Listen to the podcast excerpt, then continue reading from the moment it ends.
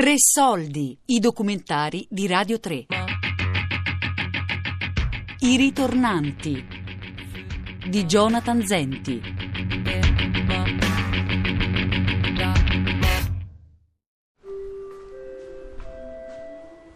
Attenzione! Avvisiamo che dalle ore 21 di oggi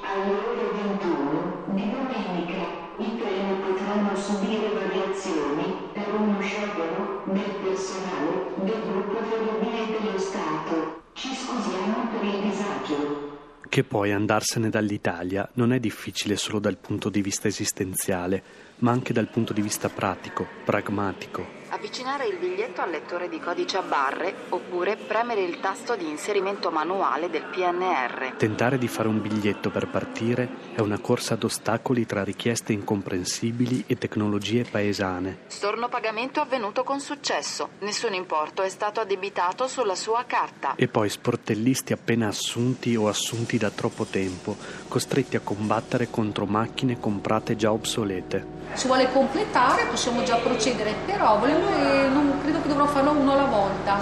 Niente, allora annullo tutto e ripartiamo da zero.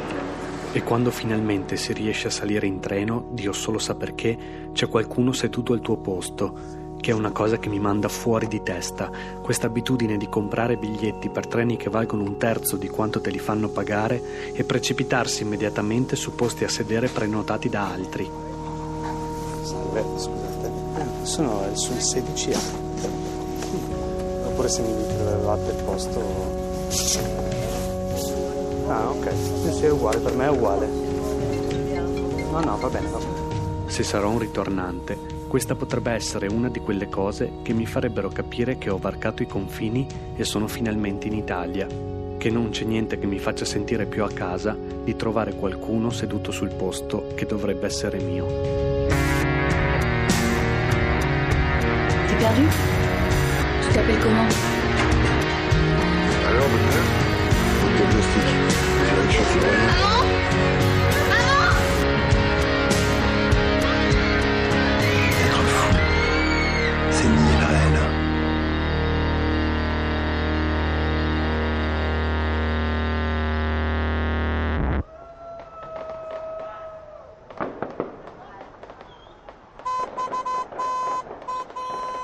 Capodanno i ritornanti sono una fonte inesauribile di delusione.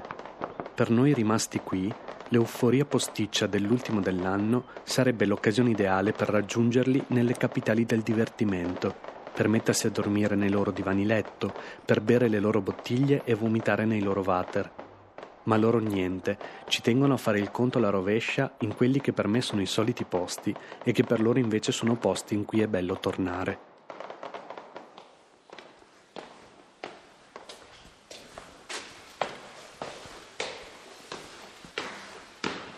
Ciao.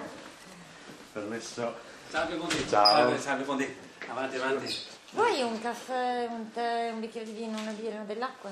Per cui bisogna passare a prenderli a casa, profanando soggiorni nei quali fino a qualche attimo prima sono stati tenuti stretti brevi attimi frugali di vita familiare. Il problema è che non, non sono andata via per un motivo razionale, no? Cioè non avevo un, un appuntamento di lavoro, non avevo... Ma sai, c'è il coso che la Spagna offriva rispetto all'Italia? Beh, in questo momento no. No, eh, no, era così il discorso Barcellona, la megalopoli che offriva chissà che cosa rispetto a quel buco di Verona. No, beh, Sì, sì, offre sì, a sì. livello Però umano. sotto sotto cosa c'era? Due anni di depressione mostruosa collegati a questa città, direi. E un po' il mito di Barcellona come città accogliente da un punto di vista però della quotidianità, non dal Sì, punto di vista sì. lavorativo. Questo Cioè, ci hai fregato. No, quella speranza di... Sì, certo. Però eh, da un punto di vista più a lungo termine, di contatti, Sì, sì, di certo. eh, occasioni più in senso lato, perché non ho mai pensato di arrivare là e di trovare un lavoro fisso come fotografa Sì, certo. assunta. Eh beh, Mm, sì. Come non, non l'ho mai trovato qua e come non, non- credo che non esista praticamente sì, un sì, fotografo. Eh. No, invece tu avevi un'idea più professionale del trasferimento. No, io, io mo- se- ah, sicuramente sì, anche perché sono convinto che in ogni caso eh, Barcellona possa offrire da, da- da tutti i punti di vista 100 possibilità in più rispetto a Verona, sia da un punto di vista artistico, da un punto di Mm. vista professionale, da un punto di vista Dal punto di vista contatti. artistico, sì. Di Sì, vista no, ma, ma a tutti i livelli, cioè, voglio dire, sono stato mh, diciamo, convintissimo della scelta, cioè, quindi io l'ho, l'ho approvata al 100% da questo punto di vista qua. Io e Diambra ci siamo conosciuti quasi vent'anni fa, ma solo dopo una decina d'anni abbiamo scoperto di non odiarci come pensavamo. Abbiamo provato anche a lavorare insieme qualche anno fa, quando io avevo grandi progetti che avrebbero cambiato il mondo. Un giorno ci siamo presi un caffè e lei ha detto che voleva provare a fare una cosa che non esiste più e voleva andarla a fare in una città che non facesse mancare l'aria come la nostra. Io le ho detto che faceva bene e dentro di me l'ho mandata a quel paese. Sono passati quasi tre anni, il mondo non è cambiato e io ho mandato a quel paese così tante persone con cui lavoravo che oramai sono tutte là e qui sono rimasto solo, o quasi.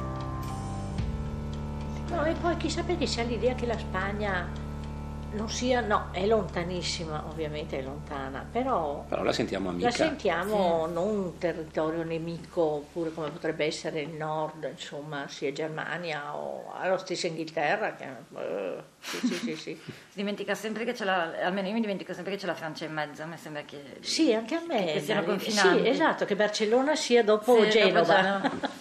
sì, chissà perché.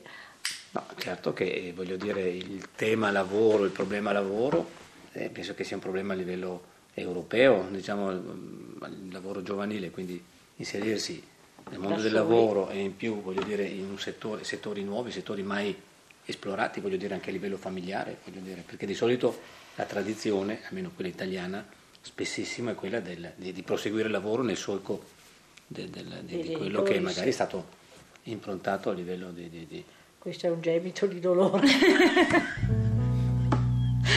C'è la sottotraccia. Doppio livello di lettura. di, le- di le- di lettura.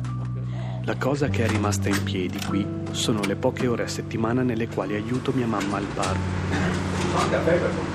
Certo, liscio. Le ho sempre viste come un'attività accessoria, ma nel corso delle delusioni lavorative e umane raccolte in questi ultimi anni, sono diventate il perno che ha impedito alla forza centrifuga dei miei sogni irrealizzabili di disintegrarmi. E se me ne andassi ora non lascerei niente in cambio, solo un buco di ore e gratitudine che mia mamma, con qualche sorriso e molti Vai, mi dispiace per me, ma vai. Per te. mi impedirebbe di misurare. Mi sento anche un po' da un certo punto di vista colpevole perché sono anche l'unica, per cui se non lo faccio io non lo fa nessuno. No a, me, no, a me quello che sarebbe piaciuto sarebbe stato quello di aver mantenuto dei contatti con l'attività, con l'azienda, eccetera, ma nello stesso tempo proseguire la tua attività, cioè quindi non abbandonare, voglio dire, un- No, allora s- il punto è questo. Già essere la, la figlia del proprietario è di per sé una situazione un po' imbarazzante, nel senso che sei lì per un motivo che è chiaro, che è essere tua figlia. Con ovviamente dei vantaggi, perché per quanto uno possa fare finta di Sì. essere trattato come qualsiasi altro dipendente, è impossibile che sia così. In più avevo degli orari flessibili, tu con me eri sempre Sì. disponibile, no? Se io avevo... Ma tu portavi il caffè, eccetera, eccetera. No, no, eh. ma, no, ma lì questo, questo- questo è un problema però che ti sei fatta tu, nel senso che non, io ho messo in chiaro le cose fin, fin dall'inizio, nel senso tu avevi un- il tuo ruolo che non era vincolato né a orari né a produzione, eccetera, era il ruolo di, di mantenere i rapporti con l'estero e quindi voglio dire, tu una volta che mh, ricevevi le email, eh, ne discutivamo come rispondere, eccetera, una volta che avevi fatto il tuo lavoro, cioè potevi restare lì, potevi farlo in ufficio, potevi non, farlo, andare in ufficio, quindi voglio dire, avevi e hai la possibilità di, di, di, fa- di svolgere il tuo lavoro come io avevo deciso che era giusto che tu facessi. Quindi Tu avevi- il, il disagio era un disagio tuo, ma è un disagio tuo che avresti dovuto risolvere secondo me. È vero, cioè io avrei potuto mantenere un- una sorta di doppio lavoro, però ho provato a, sto provando a fare invece una scelta Sì, sì, sì. Radicale. eh, radicale. Roger's last human cannibal, Andre Aneste. Please join in the countdown. E poi c'è il fatto che io non penso che mi sposterei di poco. Se decidessi di partire, vorrei almeno spararmi lontano da qui, per essere il più distante possibile dalle domande che mi lascio dietro, in un posto dove io sono fuori luogo e la Ryanair non è ancora arrivata.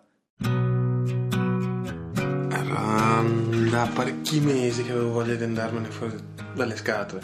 Ho detto perché non andare a provare andare lontano. Non, non, mi, non ero pronto per eh, l'Asia, comunque l'Indonesia. Avevo tutti i miei studi filosofici, spirituali del cazzo. Invece là è peggio di qua, insomma. E quindi ho lavorato per un film girato a Bali, in un villaggio rurale, proprio in mezzo alla giungla, non c'era nulla assolutamente, a parte porcelli, vacche e galli che combattevano. E ho fatto questa esperienza qua che è stata abbastanza dura perché t- tutta la troupe del film era indonesiana, ero l'unico bule, come chiamano loro, ovvero caucasico. Che è razzista come termine. È nato come termine razzista perché loro sono stati colonizzati dagli olandesi per 300 anni, quindi ce lo portano un po' dietro questa cosa. Vivevo come vivono loro, mangiavo per strada, mangiavo riso, mangiavo tutto quello che mangiano per strada, non sono mai stato tra l'altro male, un bicchiere di arak, che è un distillato da palma del cocco, tipo benzina. Ho perso 13 kg e una volta tornato chiaramente mia madre mi ha iniziato a riempire di cibo e adesso ho un bel reflusso e 7 kg in più. e faccio fatica, faccio tanta fatica, però insomma mi piacerebbe andarmene via di nuovo. Probabilmente non per Bali, probabilmente Jakarta, dove sia una metropoli, però mi piace la, la vera gente, diciamo, non, non, a Bali trovi, la chiamano l'isola dei sorrisi. Quando il sorriso lo fanno perché vogliono solamente i soldi, in realtà gli stai sulle palle e basta. Un viaggio, ecco, un viaggio del genere Sembra stupido da dire, ma mi ha fatto capire che in realtà posso andare ovunque. In un giorno posso raggiungere qualsiasi posto e ce la posso fare. Quando la prima volta che sono andato là ho detto, boh, non torno più a casa perché è troppo lungo il viaggio. Non torno più, basta.